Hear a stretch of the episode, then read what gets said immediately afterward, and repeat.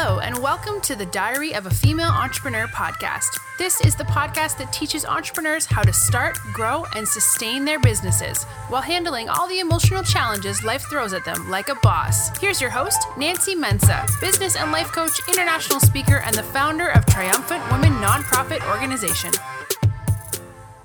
Hey everyone, welcome back, and thanks for tuning in to another episode of the Diary of a Female Entrepreneur podcast. I am your host, Nancy Mensah.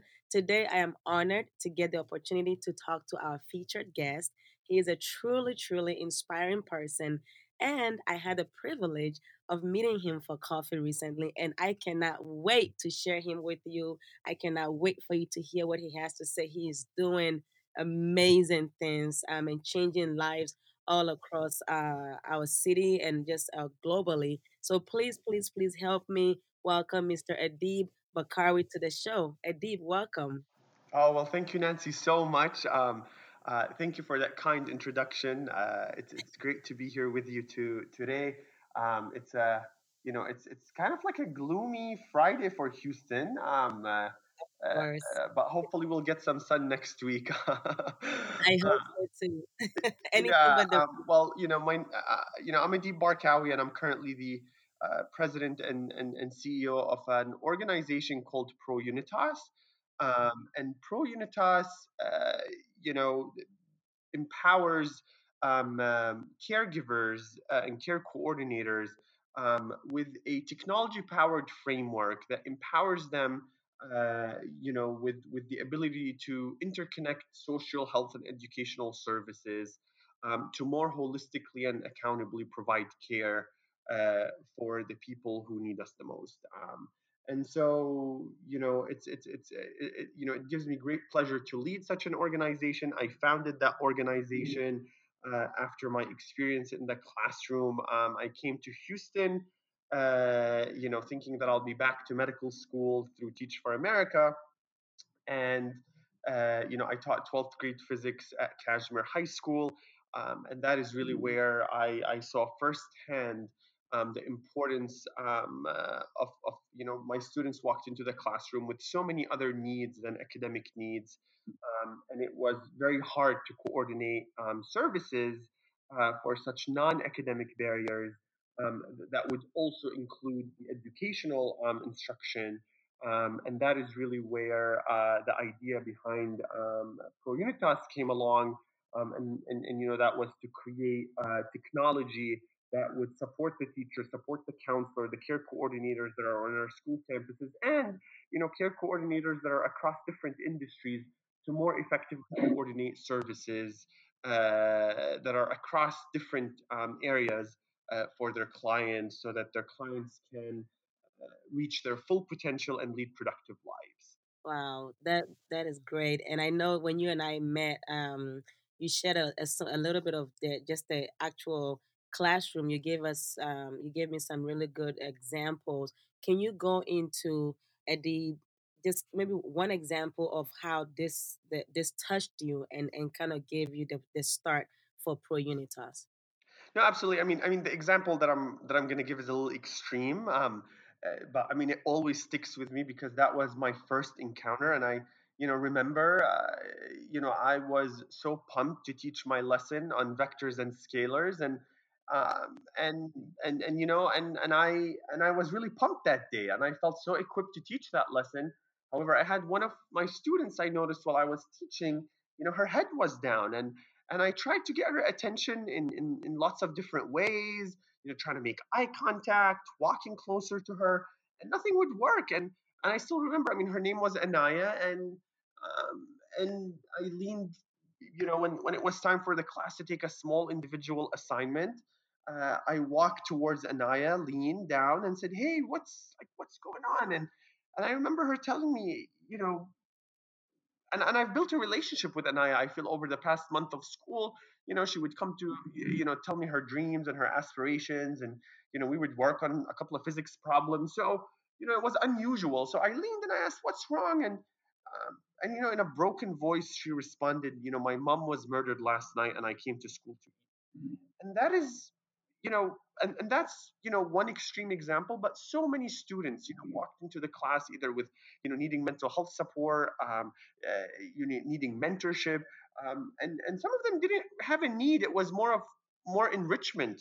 And it was just very difficult on my school counselor. And I remember, seeing how overwhelmed the care coordinators on the campus. I mean, schools do recognize that students need much more support than academics, and there are staff on campuses. Unfortunately, some schools don't, and that's a much larger issue. However, it was just so difficult because the school counselors and the social worker were getting so overwhelmed because they just didn't have the tool to manage such needs. In a way that would be effective and in a way that they could keep track of it all and, be much more efficient. It was kind of like, done via paper and Excel sheets and just word of mouth. And that was very hard. And that's really where, such examples, are important because it really paints a picture of the reality of public schools and in general, schools in low-income communities and the amount of needs that students walk into the classroom with, and the teacher is faced with this humongous responsibility to teach, but then they really can't teach because there's so many other things that are in the way. Wow. And Adeeb, thank you so much for sharing that story. And it really touched my heart when you shared it with me. And that's why I wanted the audience to hear, because I believe this example, and I'm sure several examples, are all the reasons that gave you the push and kind of gave you also that vision to start ProUnitas, and we'll get more into that of exactly what the organization does to help students such as Anaya, but just the fact that you as a teacher, you're able to recognize it and really just even help her and from that start something that will help everybody really just it's great. It's awesome. It touches my heart. And I know that it will also touch the hearts of everyone that is listening who has, children in school or anywhere like that, really. But another thing also is that you saw a problem and you created a solution. Can you share with us how soon, or at least after all this, that did you decide to start ProUnitas? Yeah, no, absolutely. I mean, really, witnessing this firsthand, I mean, the fundamental problem here, or issue, or one could say an opportunity is, care is really fragmented. I mean, when you think about a student like Anaya and many of my other students, it's just that there is nothing that is connecting the dots, take a student that was doing well in school and everything seemed good. Suddenly, the mother is unable, lost the method of transportation, child starts to miss school. Child starts to, develop certain habits or like, become behind. And because now they're behind, there's this like cycle of failure that gets in the way. And then, mental health aspect starts to emerge. And so, there are so many things going on at once that I saw, like, I can assure you, Nancy, that every one of my students walked into my classroom with the highest aspirations to achieve. That was not the problem. All my students had dreams and wanted, a self-fulfilling life. I kept seeing this problem. Really, ProUnitas came. It wasn't like, oh, I saw this problem and ProUnitas came along. It was an idea that kept changing and pivoting along the way. That, okay, how do we manage this care? How do we provide accountable care to students and other individuals? I mean, we're talking about a case scenario in schools, but there's so many other industries that could benefit from such care coordination. And so, I kept looking at the issue, and at first it was like, okay, well, students need support. And that was okay. Well, let me kind of coordinate this on myself and kind of reach out whenever a student wants something or go to the counselor. Then me and my counselor were like, like, wow, this is too much to manage. How do we keep track of all of this? So we started doing it in Excel sheets. And then we were like, well, how do we know if the services that the students are now in are actually, you know, like, are the students responding to them? You know, how many services are students in, you know, that number. And so we were like, okay, well, that's hard. How do we report on, okay, how do we know that we need more of this service than this service? So the idea kept pivoting and changing, but the underlying idea behind it is we needed something or an infrastructure that would allow the coordination of various services and student needs to be done in a much better way. And at the same time, you know, redefining what does it mean to teach a child, right? Like, it's not to pass test scores at the end of the day. Like, if we stand behind, we need to provide a holistic education. And, you know, how do we do that, right? Like, there are so many methodologies on, and schools, you know, stand by saying, you know, we provide holistic, you know, the why behind holistic education is really understood. It's the how that I've always seen missing. Well, okay, well, how do you do that then? And so that is really how the idea kept pivoting and changing and looking at, you know, students, asking them, working with my counselor, you know, hand in hand, you know, talking with so many other teachers and counselors about the struggle of just managing the amount of care that is being provided. Now, I know this really resonates with me because as entrepreneurs, we solve problems, and you saw a problem, and, you know, you work with the counselors and other people to even create a solution. And even as you're listening out today, really, if you see a problem, you know, ask yourself, do I have what it takes to solve it? Because many times as people, we tend to see a problem, and rather than providing a solution, we just join the wagon of people that are complaining about it or pointing fingers or waiting for someone else to come along and fix the problem. But an entrepreneur is someone that provides a solution, whether on a local level or a global level eventually, but you are a solution-oriented person. And Adeeb, I really love what you did there.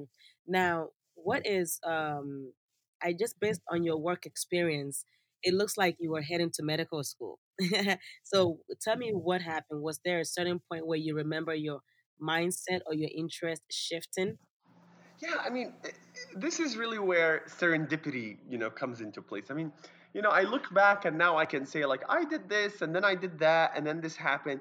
But, you know, while I was at it, you know, things just happened, to be honest, Nancy. I mean, you know, I was heading to med school, worked in the pharmaceutical industry, you know, went to grad school for, you know, physiology and biophysics. And I just decided to join Teach for America. Really, there was no reason other than, you know what, let me just do this. Like, when will I get the chance to do something dramatic, you know, in a way of like, and I was placed at Houston, and the kids just took my heart. Like, it was, you know, things, you know, just, you know, I guess,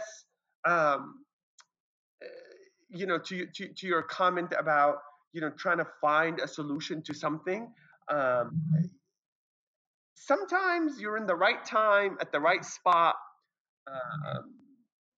that you just jump on, you know, an opportunity where things are working out in that way. And so a moment in time where I would say, no, this is what I'm going to do. I'm not going to go to med school. I mean, there wasn't like a specific event that changed it. I think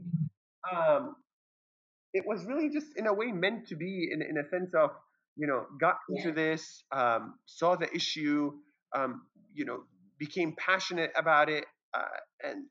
And it just felt honestly the right thing to do. It wasn't that going to med school was going to be the bad decision, and there was no right and wrong. It was, it just felt right, and I trusted my gut that this is what I want to continue to do, and that's what happened. You know, with all honesty, there isn't a grandiose story behind it, and I think that, you know, to your comment about,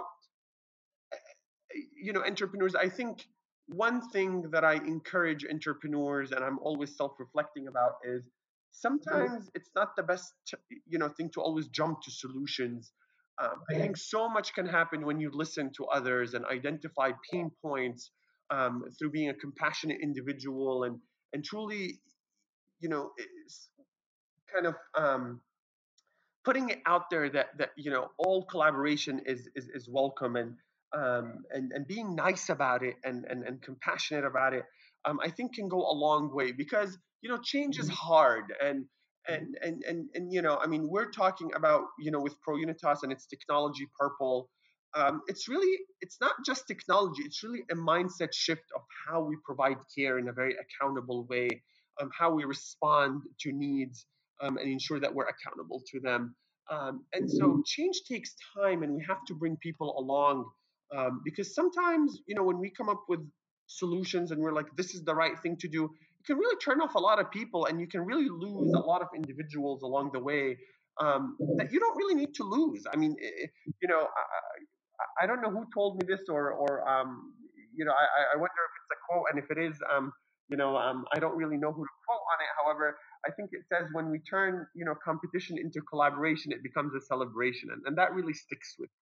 I love that. I don't know who's, I feel like I've heard it, but I'm not quite sure, but I really like that. Now with that, you mentioned in one of your interviews that as a country, we are program rich, but we're system poor. Can you elaborate on that and how that furthers the mission of ProUnitas? Absolutely. So when you look at the fundamental things that, Purple, pre-K-12 is, and within the education space and hopefully other frameworks that we look to develop in other industries, at the fundamental base of the problem is, there are a lot of organizations and programs that deliver services in the city of Houston, for example, but a lot are delivering services in a silo. And there's no system to help coordinate and connect such organizations. So take, for example, a student that, is being mentored, but at the same time, is being provided with nutritional services, at the same time, needing maybe mental health services, and educational, a coordinator or a counselor or a social worker needs to know that all of this is happening to prevent duplication, to enhance collaboration between services, of course, to the limit in which, privacy is allowed and we have to be respectful of student data and all of that. But collaboration and knowing that, okay, this is happening, this is what, the student was in, and therefore, as they progress through grade levels, the counselor or the care coordinator is able to know what services were are they working, what's going on. So when we say program rich and system poor, it's really to say that we need both. We need programs and an infrastructure, which is a system that could help bring a lot of these programs together around a student or a client or so. And so that is really what we mean by it is we help as an organization connect the dots, rather than every organization working independently, because the likelihood of someone coming in with only one need or one program is very unlikely. I mean, for someone to grow holistically, multiple things have to be working all at once. And we view the framework Purple, pre-K-12, the technology, as kind of the glue between them. Wow. Now, let's go into that. Tell me, tell the audience as well, exactly what ProUnitas is and also the software called Purple that your organization pushes out to schools. Absolutely. So ProUnitas, as an organization, it exists with the mission, we provide a technology-powered framework, a platform that interconnects social health and educational agencies that empowers care coordinators to provide more holistic and accountable care. That is our mission. In education, we developed something called Purple Pre-K-12, and it is it's a tech platform framework that empowers care coordinators on school campuses, which are usually your nurses, your social workers, your counselors, to more effectively manage the care that they are providing to students. That is on a high level point. Now, to tell me, well, okay, well, tell me, Adeeb, like, what are the things that it does? How does it help a counselor or a care coordinator? It helps them more effectively and equitably identify students that need support. It empowers them to connect students to various services and nonprofits and social services. It allows them to monitor, is the student attending the service? How is the service doing? How many services the students are in? And it helps the counselor keep track of all of the information and make better strategic decisions in how they are providing care and managing and coordinating care for students. So take, for example, well, tell me, well, Adeeb, how does it help a counselor better identify students? So, a counselor already gets referrals from teachers, already, gets emails. We are not recreating really much, Nancy. We just, saw a lot of the inefficiencies that are taking the counselor and the social worker and the care coordinator away from the people who need them, which are students. And we said, well, how can we make this process easier? So in identification, now instead of different teachers emailing, talking, and kind of information coming left and right, there's a centralized referral system that is digital and safe that anybody on campus can access and refer a student if the student confines them then that they need something. And that is much more organized. The counselor is able to view it all in one dashboard, update, the status of like, have they seen the student? Did they connect them? What's going on? The other way that it helps identify is that it looks at indicators such as attendance. Attendance is very undervalued. It's such a wonderful metric to look at, to early on identify if a student is starting to struggle or no. Because if a student is not attending school, that is a big problem. They're missing out a lot. Teachers already take attendance. They already record behavior. Purple integrates with that school information system and in a way, says, hey, alerts that there's an issue here going on. A student suddenly started missing school or so on, that the counselor can look at or the care coordinator and say, okay, well, let me reach out and say, maybe the student is on vacation. Okay, well, that's okay. Or much more where the student, family have lost transportation and now the school needs to do something and work, with the family to arrange transportation methods. And so that is really now the, it moved away. A lot of people are like, well, is this something new that a counselor now has to do? They're like, no, really what the counselor is already doing right now is much harder than now what the system is allowing them to do, because otherwise it would have been, well, a student walked into the office or a teacher's emailing or a parent called and everything is coming from different directions. So that's how it helps identify. And then the connection is, well, the counselor and the care coordinator on a school campus has already built a lot of relationships with community partners, with nonprofits, mentorship groups. It's just that they're keeping track on them either in their head or in their office or in their spreadsheet. And, how do you keep track of all of that? Things do change over time. Or, think about it this way. If that counselor or principal leaves, a lot of these services leave with them. I mean, that is not good for kids. And so it institutionalizes that knowledge and you're able to make these connections. And then you're also able to see, well, is the service actually seeing the student? Is the student going to the service? What's happening? So that's really what we mean by it makes that care coordinator job in managing care so much more efficient and accountable, because if a student has been flagged multiple times that they need support and nobody's reaching out to them, that is a problem.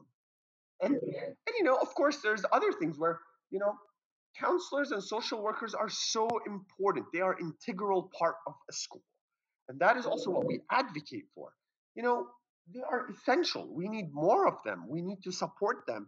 I truly believe, and we truly believe at ProUnitas, that counselors and care coordinators in school settings and other settings, you know, are undervalued.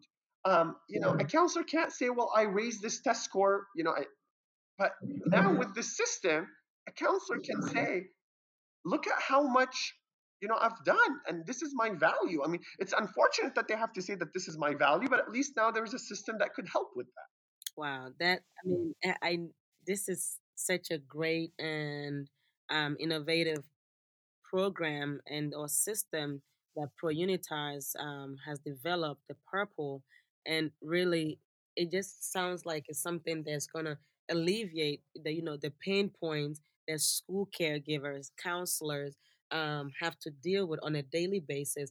But also it's such a breakthrough software, breakthrough program for students, especially the students that truly, truly need the help. I mean, just the way you've described it is almost like, really, no, there'll be no one left behind. There'll be no excuses. Any child that needs help beyond the education, beyond the classroom, beyond the grades, they will receive that help as long as that system is in place at the particular school. No, I mean, and that's really the aim is, you know, when, you know, I mean, I don't know if you asked me or somebody else, I mean, they were like, well, the ProUnitas mission says, you know, the mission, I mean, even on the website, is to empower care coordinators with technology that interconnects social health and enrichment services to maximize the delivery of holistic and accountable care.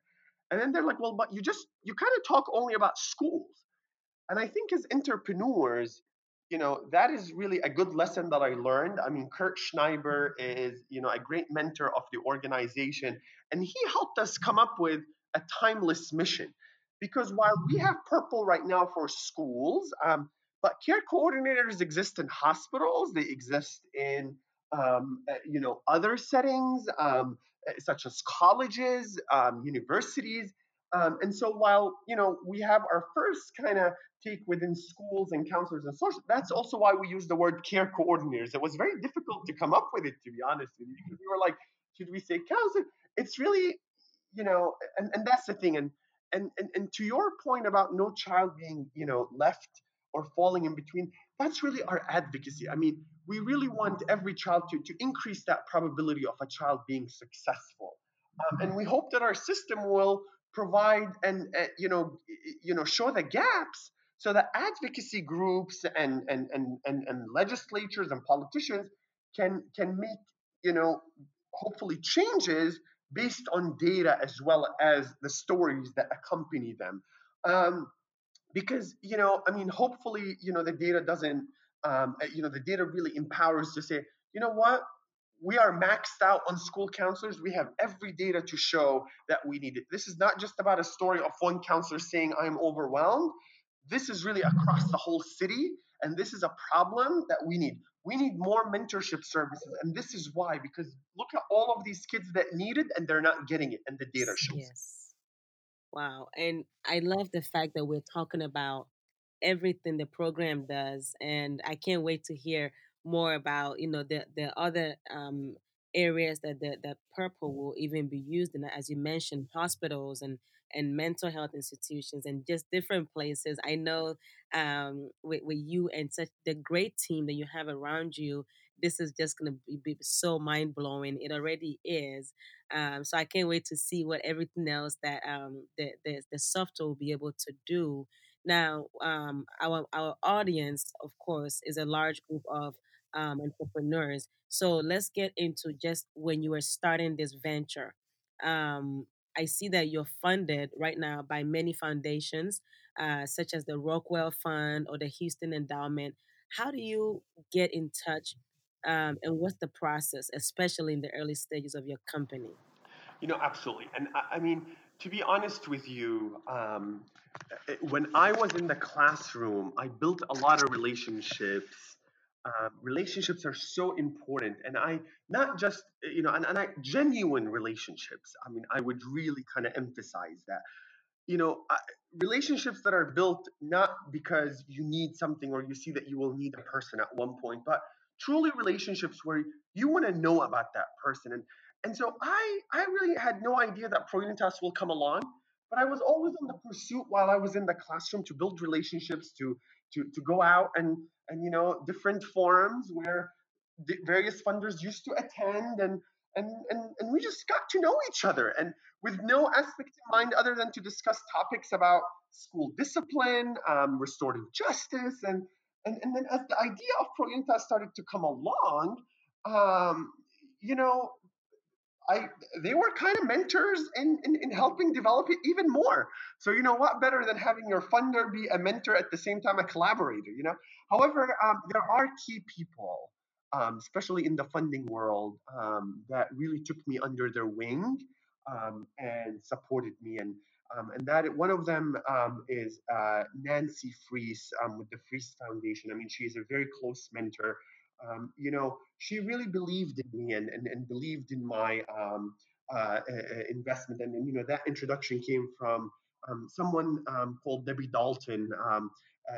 And I like to mention them via name because, you know, you have to give credit where credit is due. And those are individuals, you know, Nancy has, you know, really believed in what we are doing, and she exposed me to other funders and kind of like, you know, helped me kind of flesh out, you know, what we're doing and what we're looking at, and that's why, Nancy, I truly believe that there's nobody that does it on their own in this world. Like, you know, saying that I did this and I put myself out there, somebody somehow comes into your life, you know, and I feel like, you know, if we stick with the idea and we truly kind of are passionate, you know, behind it, stars do align, and there are certain things that come into your life, and everybody has their story, and there is no roadmap, you know. However, you know, there are key individuals that play and have played a huge role in this, and now it's about maintaining and, you know, those connections and continue to advocate about the work. But it's interesting how, you know, different people come in your life at different times. And when the intentions are genuine, I truly believe for the most part, you know, the results are great. You're right. And thank you so much for mentioning that. People really sometimes underestimate the importance of building not just any relationship, but genuine relationships. I think sometimes, especially when a woman or a man is starting a business from scratch, you know, as an entrepreneur, you need so much help from so many people. And sometimes we make that mistake of going to people just to see what we can get from them, and failing to realize that building that genuine relationship where actually we give the person value is much more important than, you know, us trying to get something from someone. So as you're listening today, make sure that if you're trying to get your business off the ground or you're trying to succeed, start first by building genuine relationships, and start first by giving value to the people that you come across.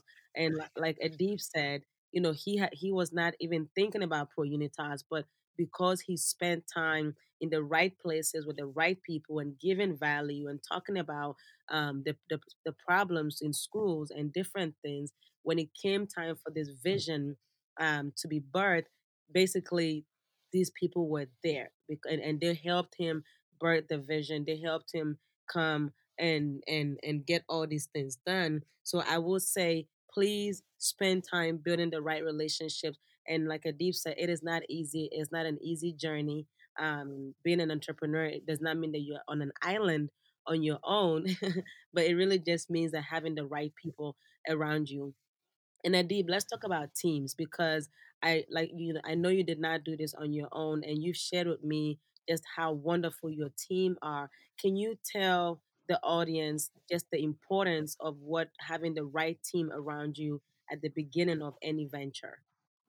No, absolutely. I mean, you know, it is critical, and sometimes, like, you know, you wonder, it's like a chicken and an egg situation. It's like you need capital to hire great talent, and then you need great talent to continue the business and build capital. I mean, so it is an interesting dynamic. I mean, the importance of team, and again, your first people, or the individuals at the start, they have to also be individuals that are close to you, that there's a level of trust and a level of good relationship that exists between you and them, and they have to be equally invested in this venture as you are. That is important, and I think what's also important is to be transparent and set clear expectations from the beginning. No matter how close you are with someone, it is extremely important that there's always a separation in a way between personal and business, and sometimes because that allows you then to really put the business. I mean, for everybody to have the business first. I mean, I think that is really sometimes what ends up happening is sometimes it gets it becomes like very gray or muddy water. It's like, I don't want to make this decision because I don't want to hurt people's feelings, but it's in the best interest of the agency. And so I'll make wrong decisions. However, one thing that I have learned is it's okay if the people that were with you at the beginning are no longer with you now. There are individuals that are with you from the beginning that are still with you now, and they might continue, they might not. Whatever the case is, there's nothing better than transparency. And having hard conversations. I think that sometimes as entrepreneurs, there's that level where you want to please everybody. And I think that is, you kind of pay that debt later on if you avoid hard conversations with people from the beginning, or say, well, I don't think that's going to come up, or I don't think they're going to do that, or I'm going to do whatever the case is.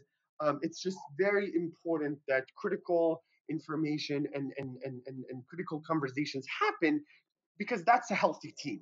I mean, every team wants clarity, process, and understanding. I mean, and if it's not this, and if this is not the place for an individual at that point, it's okay. We move on and so on. But you never want people to feel that they were slighted or that they were lied to, or because let me tell you this, Nancy, like, you as an entrepreneur is managing change every single second, and it's not that sometimes that you promise someone something and it's just that the business evolves and you evolve with it. And sometimes as it evolves, people are like, well, that's not really what I signed up for.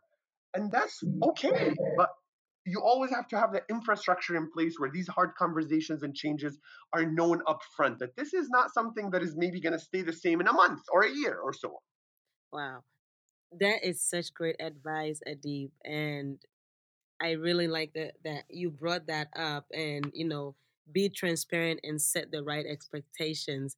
I know when I was first starting out in business, I made the mistake that a lot of entrepreneurs make, is by hiring family members and friends and people that are just close to you, and really not setting the right expectations and not communicating the true heart of the vision, or where the vision is headed. And so you get people coming in, and if you're not careful, you find yourself basically not heading the direction that you intended to head. And one, because you're afraid to have difficult conversations, and you're afraid to get rid of the wrong people on your team. And you mentioned that, really just setting that right expectation. And it really reminds me that a phrase that I heard, that familiarity breeds contempt. So basically, if people get too familiar with you, your voice can be silenced as the visionary, as the leader. If you allow people to get too familiar and not separate that personal from the business, or separate that personal relationship from the professional, then your voice is silenced. You can no longer tell them. You can no longer be an effective leader. So as you're listening today, make sure that you kill all traces of familiarity. If you have people on your team that are too familiar with you to see you as the visionary, to see you as the leader, something needs to change. And I think, Adeeb, you will agree with me on that point, because if you have the wrong people on your team, because you're afraid to have the hard conversations, your vision will struggle. Does that sound about right? Yeah, I mean, and that's the thing. I mean, it is a hard job because, you know, you want to balance being a humble and a servant leader and support, but it, you know, a deadline is a deadline, and we have to hold each other accountable, and that's really where the thing. Yeah, I echo that.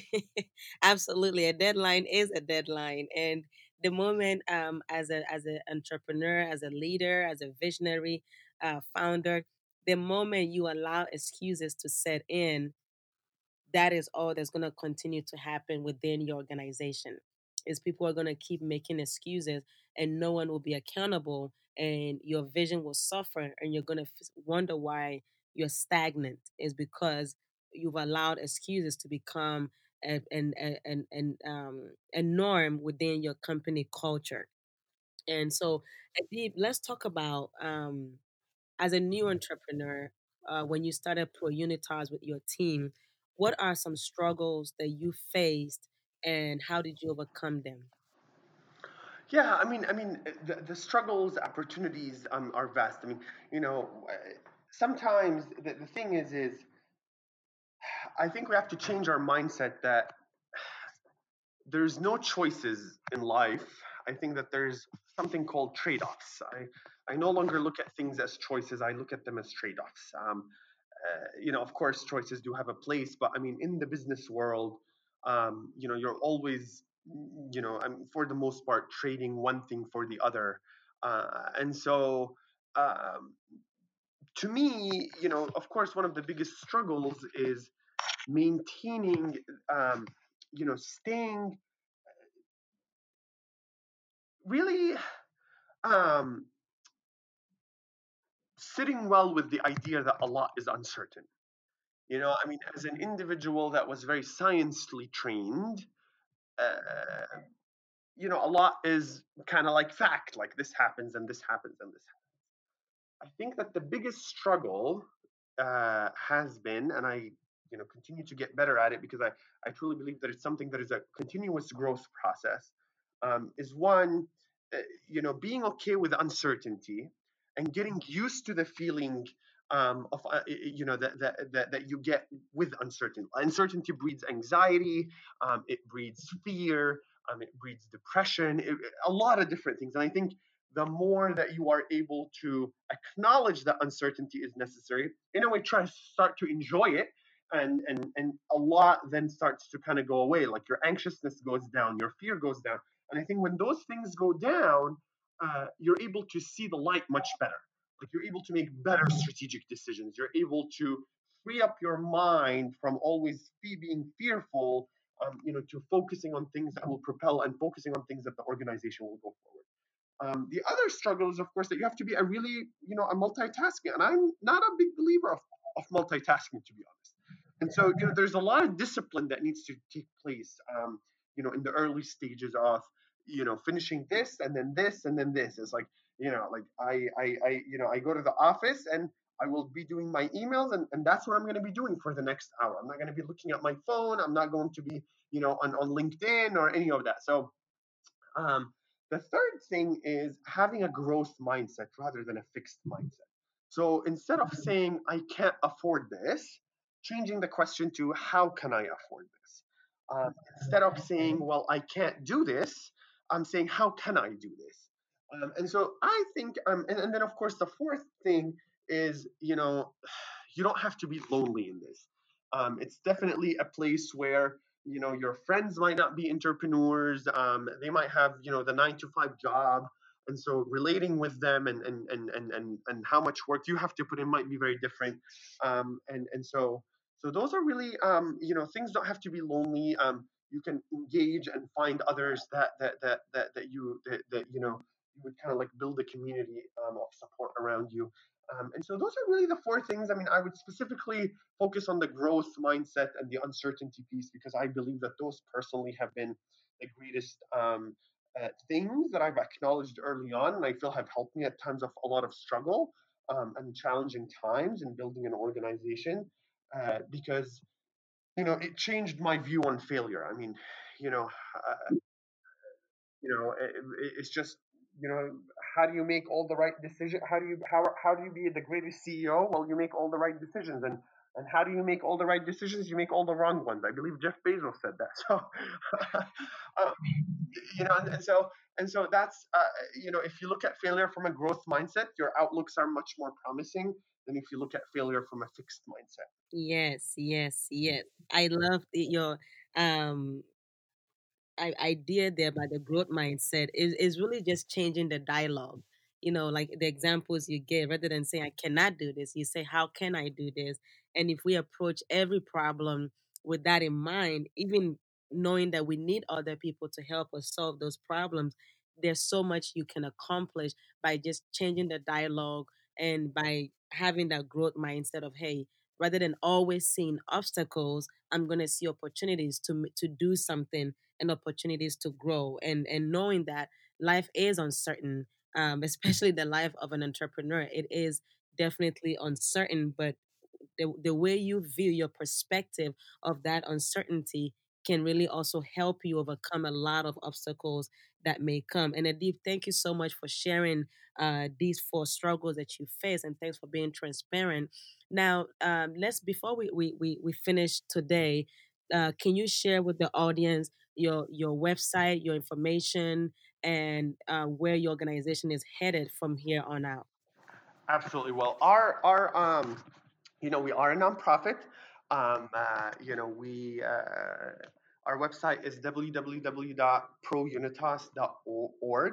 A lot of people, ask, well, this is an interesting nonprofit because it's technology. And we're like, yes, we believe in affordable technology for the people who most need it. And that is why we fundraise a portion. And then, we also have program service revenue, by giving people access to our platform. And where we are headed next is, we want to continue to grow our impact. We're in 130 schools right now and growing. We are looking to enter other industries. We are in it for the long run. I mean, and that's just like, well, why are you a nonprofit? And we're like, because our bottom line is people. Our bottom line is not about how many, people are using this. It's about, or how much is this worth? This is about people. This is about changing lives.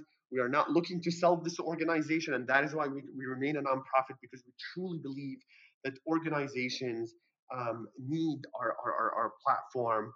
And I truly believe that a lot of the reasons why they don't currently have it is that because it's so expensive from the for-profit market. So that is really our thing and where we want to head and where we want to go. In addition to that, we are, this is not official yet. However, we are launching an endowment campaign or, a reserve campaign so that could be sustainable work in the future. Such a fund will help us continue to innovate. Will be long-term and will allow us to do exciting things. And it's an opportunity for the public and donors to have a lasting impact. Wow, I love that. And thank you so much for sharing. And so, guys, please check out the website, and it's www.prounitas, that's prounitas.org. And just really see everything that they're doing, everything that their software is all about. And I cannot wait for this endowment program to come in. And please support and talk about it, share about it. And really, let's get, like you said, the bottom line, let's get this into the hands of a lot more people that can really get the help from Adeeb's and his team's programs and software. But Adeeb, I'm truly enjoying this conversation, and you've given us so much information. And I want to thank you so much for being our guest on the show today. Thank you so much, Nancy. It was an honor and a pleasure. And thank you for all that you do to entrepreneurs. I mean, I'm sure sharing the stories of various women and men and lots of other individual stories is beneficial to the larger community at large. And so thank you so much for that. Absolutely. No, thank you. Thank you so much. And audience, I want to say thank you for listening in today. I'm truly honored every time you guys tune in. And if you need more help, if you want to get in touch with me, keep up with me. Once again, you can always visit my website, and it's www.triumphantwoman.org. And you can definitely keep up with me there or get more help if you need it.